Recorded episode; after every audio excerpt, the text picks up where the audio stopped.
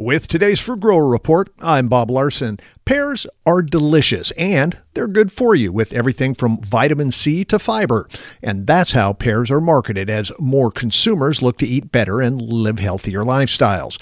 But Pear Bureau Northwest President Kevin Moffitt says it's got to be both. Pears are healthy. They're tasty and healthy, and it's a big balance between trying to sell pears as a medicine versus trying to sell pears as a very tasty way to, to eat healthy. And with the boomers aging, the following generations are a pretty healthy bunch. They seem to be more and more, I agree with you 100%, and also making those choices for their kids. The millennial and Gen Z, or uh, Gen X households, I have some Gen Zs in them.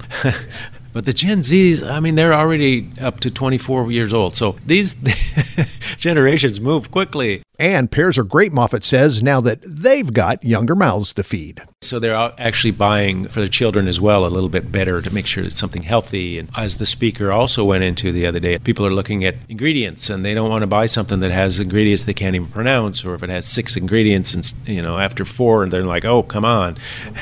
but Moffitt says this is really nothing new. Produce in general, I mean, people have been saying for years, it's like your mother was right. I mean, eat your fruits and vegetables, and it's a healthy thing. Moffitt says their promotions are working well, and he's looking forward to having another good year for pears. And this has been today's Fruit Grower Report. I'm Bob Larson from the Ag Information Network.